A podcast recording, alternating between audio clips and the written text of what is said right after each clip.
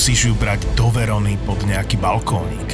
Zober ju do Jelšavy. do Jelšavy. A prenocujte romanticky na karimatke v unikátnej presklenej minibunke za zvukov netopierov a duchov v historickom kaštieli Koburgovcov. Máme pre teba 36 typov na jarné romantické víkendové výlety, 36 nominácií na cenu Fénix a 36 podcastov by ZAPO ti prináša nadácia SPP. Nadácia SPP. Hlasovať za ceny Fénix môžeš do 5. apríla a link s fotkami nájdeš v popise epizódy. Nedávno vyšla taká nová štúdia o tom, ako na nás pôsobia sociálne siete, v ktorej sa dali dokopy veci z prestížnych univerzít ako McGill, Carleton University alebo University of Ontario a Ottawa. No ten experiment bol robený na asi 300 študentoch vo veku od 17 do 25 rokov. Pred začiatkom toho experimentu im dali dotazník, kde mali študenti vyplniť otázky ohľadne ich mentálneho stavu, ich zdravia a hlavne ohľadne ich vzťahu k vlastnému telu. Že či sú spokojní so svojím výzorom, so svojou váhou a tak ďalej. Potom prvý týždeň experimentu títo študenti používali sociálne siete normálne ako vždy, pričom samozrejme oni monitorovali ich čas pred obrazovkou, že kde ho trávia, teda aj ten čas na sociálnych sieťach a po prvom týždni ich rozdelili na dve skupiny.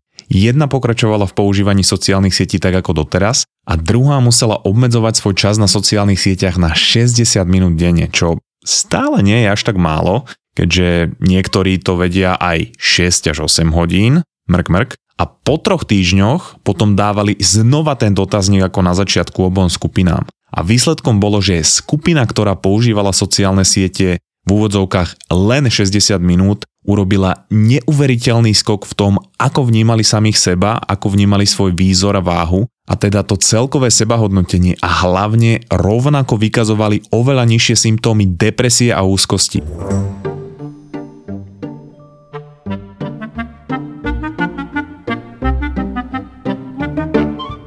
Ešte predtým, než začnem vymývať mozog o používaní telefónu alebo sociálnych sietí. Mozgová atletika sa dostala do nominácie na Social Award Slovakia, alebo teraz SOVA, kde oceňujú tvorcov za nejaký celospoločenský prínos za uplynulý rok. No a s brachom by sme boli radi, keby si dal hlas mozgovej atletike v sekcii podcasty. Je tam 13 sekcií, musíš vybrať v každej jedného človeka a môžeš hlasovať každých 24 hodín do toho 17.4. Odkaz na tú anketu hodím do popisu epizódy ako jediní účastníci tejto ankety, ak za nás zahlasuješ, tak dostávaš extra dopamín. Takže dík. No a teraz späť k tej štúdii. Ja keď som pozeral na tú štúdiu, tak som si spomenul na knihu, ktorú som čítal relatívne nedávno od Kala Newporta, volá sa, že digitálny minimalizmus. No tá kniha je o tom, že ako si nastaviť zdravý vzťah k technológiám. Inak, pst, dám ti takú nápovedu, nie je to tráviť 8 hodín denne pred obrazovkou, každých 5 minút sa impulzívne pozerať na telefón mať denný prehľad, na akej stránke vyšlo aké nové porno a na sociálnych sieťach byť tak často, že operátori ti posielajú notifikácie, či si OK, keď sa tam 30 minút neukážeš. Ale to už asi vieš. Každopádne, veľmi dobrá kniha, určite odporúčam, zase hodím odkaz na Toldo. No Kelvin na začiatku knihy hovorí o tom, aký dopad mal príchod a bežné používanie smartfónov na naše mentálne zdravie. Hovoril tam o náraste úzkosti, depresii, a človek si povie, že OK, môže to byť a nemusí to byť spôsobené sociálnymi sieťami, ale potom si napríklad e, vypočuje sociálneho psychológa Jonathana Haita, ktorý dal dokopy obrovské množstvo výskumov v tejto oblasti a to celkom jasne poukazuje na vplyv týchto sociálnych sietí, a.k.a. mozgových teroristov na to naše mentálne zdravie. On ich zverejnil všetky na svojej stránke, ktorú tiež hodím na Toldo aj z tú štúdiu, ktorú som spomínal na začiatku. A o americkom prípade nejdem teraz hovoriť len preto, že som zapredaná americká prostitútka, ale pretože v Amerike je dostupné obrovské množstvo dát na to, ako tínedžeri pociťovali úzkosť, ako často upadali do depresie a iné ukazovatele ich mentálneho zdravia aj z historického hľadiska No a keďže na Slovensku tie trendy doháňame o dekádu až tri neskôr, tak momentálne sú pre nás veľmi relevantné. V Amerike sa teda tá priamka toho vývoja mentálneho zdravia tínedžerov nemenila nejako výrazne a to niekoľko rokov až do 2010 až 2013 a v týchto rokoch tá priamka vystrelila ako hokejka a nebavíme sa tu o nejakom náraste, že 6,9%, ale je to niekde medzi 50 až 150% Záleží teda na ktorú skupinu sa pozeráš, či sú to baby alebo chalani. Baby vyzerajú byť viacej ovplyvnené, ale celkovo je najviac ovplyvnená generácia Z, teda to sú deti alebo tínedžeri, ktorí sa narodili ku koncu 90. rokov až po nejaké roky okolo 2010 pretože táto generácia už v podstate trávila svoje formatívne roky s telefónom v ruke, aj keď na začiatku len hrali háďu. A druhý najväčší dopad to malo na nás nenávidených mileniálov, čo je generácia, s ktorou mala civilizácia skončiť. Ale našťastie nás vykúpil jeden briliantný nemenovaný podcast z 5 miliónovej nemenovanej hornatej krajiny, takže nemáte za čo a veľa šťastia, generácia Z. Najmenšie dopady to ale malo na tie staršie generácie a sú dve teórie, prečo nastala takáto rapidná zmena. Jedna poukazuje na súvis medzi nárastom úzkosti a depresí a rozmachom používania smartfónov a druhá je trošičku jednoduchšie dokázateľná, ale trošku komplikovanejšia. No a poukazuje na to, že v roku 2010 Shakira vydala pesničku Waka Waka Caminami na WEE, do ktorej zakomponovala zvuky, ktoré vydávajú svište, keď podstupujú hrôzostrašné mučenie. No a ľudské ucho, keď počuje zvuky mučenia svišťov, a toto máme evolučne nastavené, tak produkuje obrovské množstvo kortizolu, ktoré sa hromadí a naše telo nie je schopné ho odburavať. No a keďže Shakira je v tejto teórii briliantný zločinec, kedy sa celý život hrá na chrumkavu, aby nikto nezistil ten jej pravý zámer, ktorý je spustošiť generáciu mladých ľudí a ukončiť tak civilizáciu, ako ju poznáme a preto dekády mučila svišťou, nahrávala si tie zvuky a tie najhoršie zabudovala do tej pesničky, urobila z nej hit, ktorý obletel celý svet, ale tie zvuky sú v tej pesničke nastavené len na takej zvukovej úrovni, že ich dokážu detekovať len mladí ľudia, pretože rýchly zaujímavý fakt, Náš sluch sa postupne zhoršuje ako stárneme a ty si môžeš na YouTube urobiť zvukový test, koľko hercov je tvoje ucho schopné zachytiť. No a keďže tá pesnička sa hrala tak často, že playlist v rádiách bol v podstate len reklamy a waka waka, tak výsledkom máš štatistiky, ktoré som spomínal skorej. Ale táto epizóda je venovaná smartfónom, takže áno, volím si tú nudnejšiu teóriu, ale v skutočnosti to robím preto, mám rešpekt pre Čakirov. Na Veľký piatok sa budú diať veľké veci.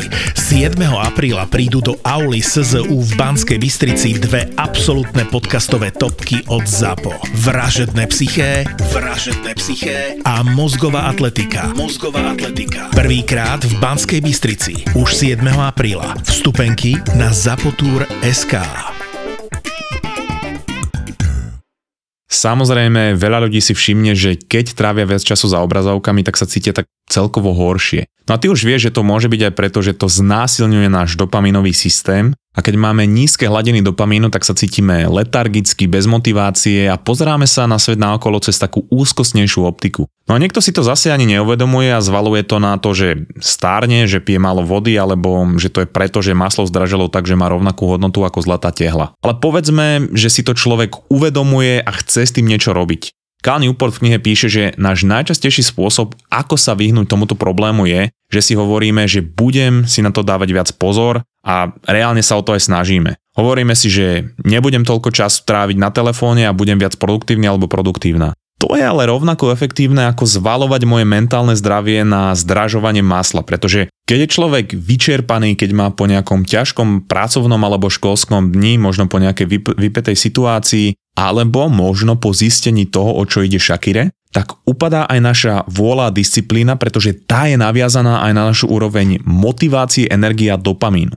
Takže povieš si, že pôjdeš na telefón len na chvíľku a tam už na teba čaká napríklad aj sociálna sieť, do ktorej feedu a algoritmu boli investované miliardy na to, aby ťa tam udržali čo najdlhšie a tým zvyšujú tvoju impulzívnosť, čo spôsobí, že sa odtiaľ dostaneš už ťažko. To zase nie len, že mierne zniží tvoju schopnosť sa ovládať do budúcna, ale pravidelne ukazuješ mozgu, že aj keď si povieš, že bude menej času tráviť na telefóne, tak to aj tak pravidelne porušuješ. A samozrejme, nie je to tak úplne tvoja vina, pretože ten algoritmus je robený presne na to, aby to spôsoboval a sú do toho investované miliardy. Je vytvorený na to, aby spôsobil tú najtvrdšiu závislosť. To znamená, že tvoj mozog vidí, že neustále porušuje svoje predsavzatia, čo nabúrava aj tvoj sebaobraz a zvyšuje frustráciu. A je kriticky dôležité si uvedomiť, že väčšina z nás má digitálnu závislosť a je oveľa akútnejšia než akákoľvek iná. Väčšina Slovenska je napríklad závislá na alkohole, ale ani pri tejto závislosti si väčšina ľudí, počiarkujem väčšina,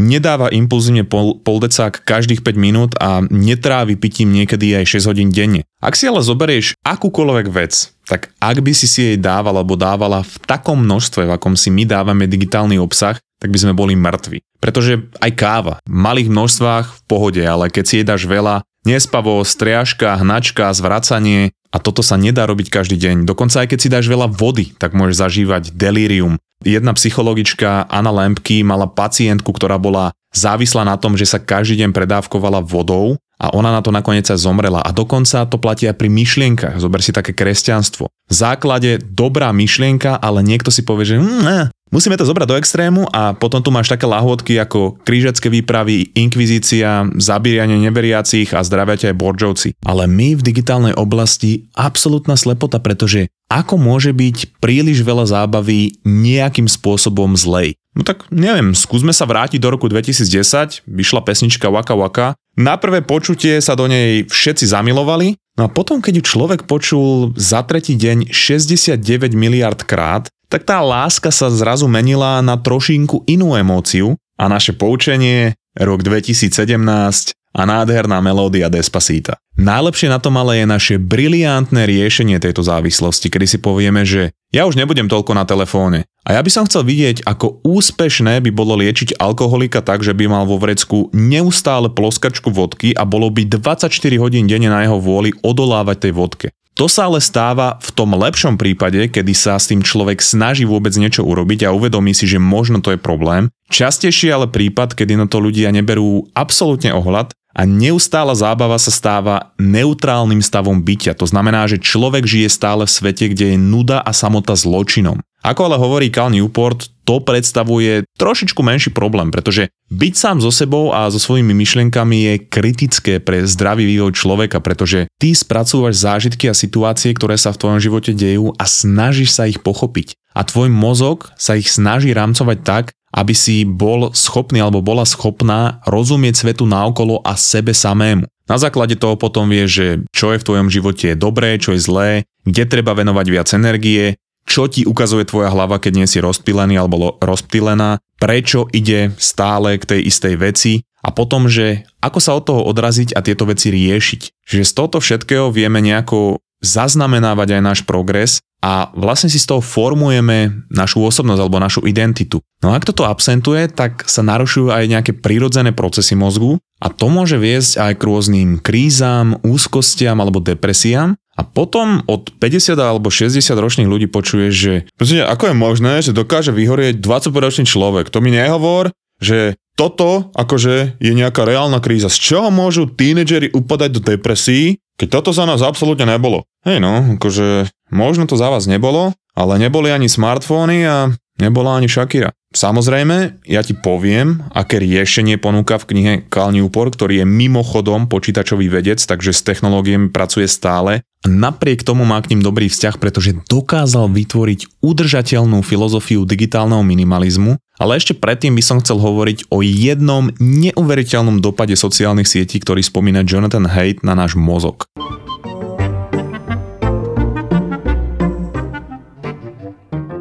Rýchla prozba, už som to spomínal nedávno. Chceli by sme upgradenúť naše logo a hľadáme nejakých grafikov z našich poslucháčov, ktorí sa takýmto veciam venujú. Chceli by sme len zachovať nejaké pôvodné farby, možno miernu podobu na to staré logo, ale kľudne nechávame tú kreativitu na teba. Už nám prišli nejaké fajn návrhy, za ktoré ďakujeme, sú fantastické, vy ste fantastickí, ale my chceme čo najviac, aby sme mali proste to spektrum, z ktorého si môžeme vyberať a chceme potom spolupracovať aj na tvorbe nejakého merču, Takže ak máš záujem, pošli nám tvoj návrh na náš mail mozgova.atletika.gmail.com Máš to aj v popise epizódy.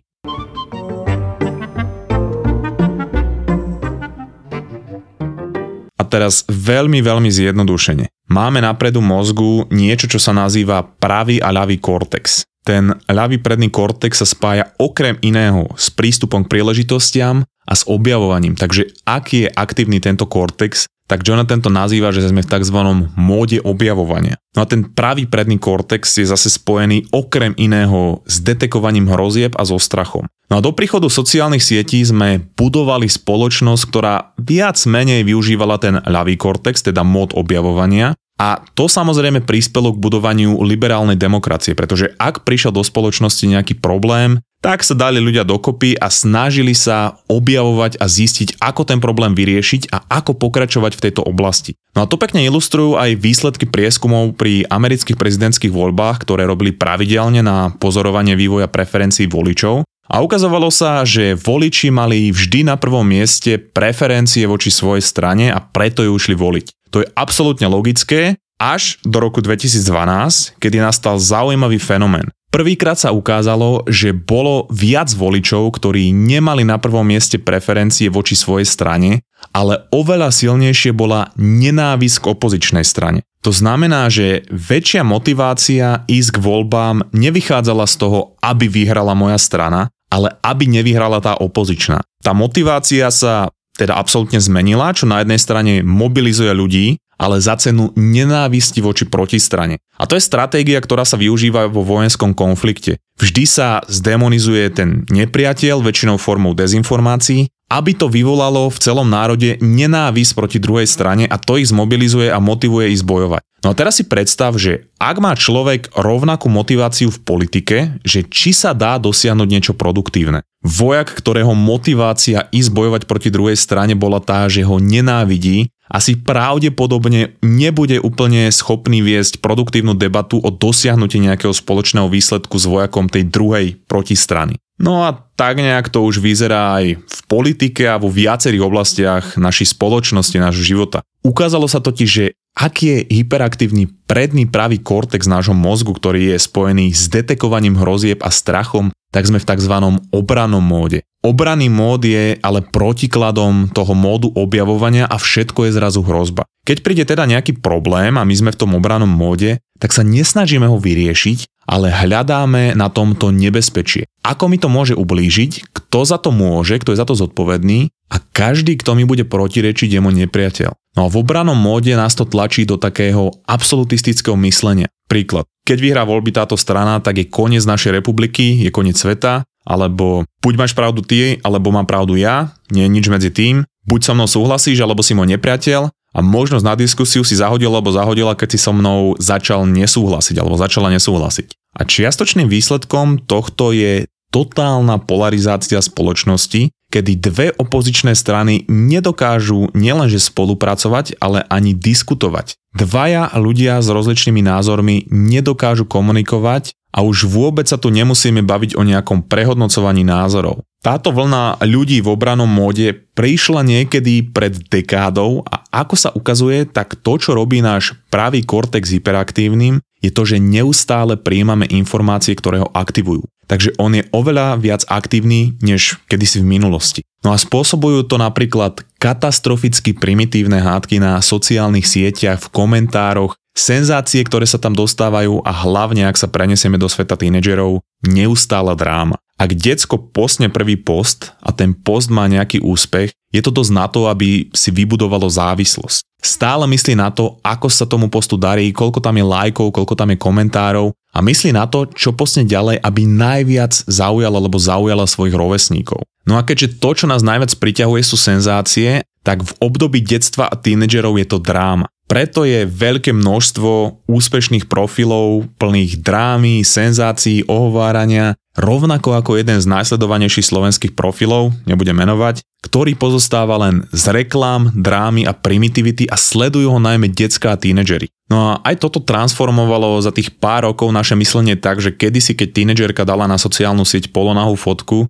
tak sme polemizovali, že kde nastala chyba vo výchove, či za to môže spoločnosť, kamoši, rovesníci, ale dnes to normálne označujeme za potenciálnu influencerku, pretože k tomu pridá klišoidný citát. A to, že takýto príspevok má najväčší úspech, to tej tínedžerke len tú skutočnosť potvrdí. No a teraz si predstav, že vyrastie generácia, ktorá je teda neustále v obranom móde a má neustále aktivovaný pravý predný kortex, v tom období, kedy sa formuje mozog a vytvorí sa obraz o svete cez optiku detekovania hrozieb, drámy a úzkosti. To sa v bežnom živote môže prejaviť napríklad aj na mentálnom zdraví a teda tých štatistikách, ktoré som skore spomínal. V obranom móde sa aj ťažšie nadviezujú známosti, pretože podvedome vnímam človeka ako potenciálnu hrozbu a myslím si, že tam musí byť nejaká skrytá agenda alebo že niečo odo mňa chce. Môže to spôsobiť aj to, že v bežných každodenných veciach a maličkostiach budem nachádzať neustále negatívne veci a nemusím ani hovoriť o tom, aký si potom budujem obraz o svete a hlavne o sebe samom. Je to obraz, ktorý je plný úzkosti, ktorý je plný strachu a je tam minimum motivácie a teda aj dopamínu niečo s tou situáciou robiť. Pretože to je niečo, čo je súčasťou môjho pohľadu na život. Je to súčasťou toho, v akom svete sa nachádzam. No a v tomto kontexte je to aj stav, ktorý neumožňuje demokracii rásť, ale upadať, pretože nehľadáme riešenia, ale vyníkov a rozdeľujeme sa vždy do dvoch táborov, čo zase naznačuje Jonathan Haidt, že sa deje. No a grafy vývoja demokracie rovnako ako toho mentálneho zdravia budú tiež v apke Toldo. Inak Cal Newport napísal okrem digitálneho minimalizmu aj viacero kníh, jedna z nich je napríklad Deep Work o hlbokej práci, čiže o tom, ako sa lepšie sústrediť a preto najlepšie myšlienky z jeho knih dávam ako bonus na náš Patreon a do apky Toldo pre tých, čo podporujete náš podcast a umožňujete nám, aby to bol náš full-time job, za čo ďakujeme. Takže odkazy na obe platformy budú v popise epizódy, ale samozrejme dá sa nás podporiť aj inak ako finančne, môžeš teda zahlasovať v tom Sova Awards, alebo nám dať hodnotenie na Spotify alebo Apple Podcast. No a teraz, že čo je tá filozofia okolo digitálneho minimalizmu, ktorú vytvoril Cal Newport? Nie je to o tom, že používať menej technológií a o tom pravidle, že čím menej, tým lepšie, ale je to o tom využívať technológie na to, aby podporovali moje hodnoty a ciele v živote a nie aby ich sabotovali. Príklad. Keď je pre mňa dôležité sa socializovať, tak mi stačí WhatsApp, Messenger alebo ja napríklad používam normálne iMessage na iPhone a všetci mi hovoria, že tam si píšu len s babkou, ale ja som s tým úplne OK. Moju hodnotu socializácie nenaplňa to, že niekoľko hodín budem sledovať cudzích ľudí robiť e, tance, dozvedať sa, ako lepšie variť cestoviny, že strážci vesmíru zažívajú comeback alebo že niekto zajsi zobesil novinára. A možno to niekto označí za potrebu zábavy alebo odreagovania sa. Ale ak sa chcem zabaviť, tak e, je dobré sa pozrieť na to, že či je najkvalitnejší a najzdravší spôsob tej zábavy feed na sociálnej sieti, do ktorého vývoja a algoritmu išli miliárdy na to, aby nás udržal na tej platforme čo najdlhšie, čo z nás robí stále viac impulzívnych a na konci a to už je teraz potvrdené, sa cítime horšie, než keď sme začali. A potom je úplne možné, že človek, ktorý má napríklad hodnotu to, že sa chce socializovať s ľuďmi a so svojimi blízkymi, hovorí o tom, ako nemá čas, ale má 6 hodín na telefóne denne. To, čo robím v digitálnom svete, ak samozrejme nevytváram nejakú hodnotu, ale konzumujem, nie je reálne. Nevytvára to žiadnu hodnotu a nejako to neinteraguje so svetom naokolo a tým pádom človek nežije reálny život. Cal Newport hovorí, že najlepšie je to nahradiť nejakým kvalitným hobby. Robením niečoho zmysluplného v reálnom svete, interakciou s okolím, interakciou s vecami, s ľuďmi. Namiesto socializácie v údzovkách na feede sa môžeš socializovať naozaj, môžeš si s niekým zavolať, napísať, môžeš začať čítať knihy, prihlásiť sa do kurzu kreslenia, modelovania, lietadiel, ja neviem, šachového kurzu. Ja vždy rád spomínam príklad môjho kamoša Jirka z Kanady, pozdravujem, ktorý si vytvoril také hobby, že na Craigsliste si nájde nejakú starú, rozbitú skriňu, on si ju zoberie domov, pretože tie ľudia ju dávajú zadarmo a začne ju renovovať, namaluje ju, opraví ju a potom ju predá za nejaké peniaze. Ale je to v podstate hobby, ktorým niečo vytvára, niečo sa učí a interaguje so svetom naokolo. Pretože kvalita tvojho života pozostáva aj z toho, ako vyplňaš svoj voľný čas a ako kvalitný je ten tvoj voľný čas a tie tvoje hobby, tie tvoje aktivity. No a teraz už vieme, že ten čas strávený na sociálnych sieťach je jedna z najmenej kvalitných aktivít a preto sa to bude odrážať aj na nízkej kvalite tvojho života a tvojho mentálneho zdravia. Samozrejme musíš byť OK s tým, že veľa vecí ti unikne, ale tvojou úlohou alebo aj schopnosťou tvojho mozgu nie je vedieť zo všetkého trošičku alebo zo všetkého niečo. Tvojou úlohou je sústrediť sa na zo pár vecí, na ktorých ti záleží a na tých pracovať a venovať sa im a to potom dokáže umocniť tú tvoju spokojnosť v živote. Ja mám teraz napríklad dva telefóny, jeden, ktorý mám stále u seba a bežne ho používam na komunikáciu ale nemám v ňom žiadny Instagram, YouTube, TikTok, Facebook, ani nič iné, čo by ma mohlo rozptilovať, ale keďže to je moja práca, tak mám druhý, ktorý nazývam pracovný a on je väčšinu času vypnutý, ale keď potrebujem niečo zverejniť alebo niečo na našom Instagrame odkomunikovať, tak ho vyťahnem, spustím, urobím tam, čo treba, nepotrebujem sa absolútne pozerať na žiadny feed a som úplne OK. Sedím tu, píšem túto epizódu, normálne žijem, síce neviem na ako dlho, keďže som v tejto epizóde odhalil Shakirines prísahanie, ale hej, keby som náhodou zomrel, vieš prečo to tak bolo, tak nedopusti, aby moja obeta bola zbytočná.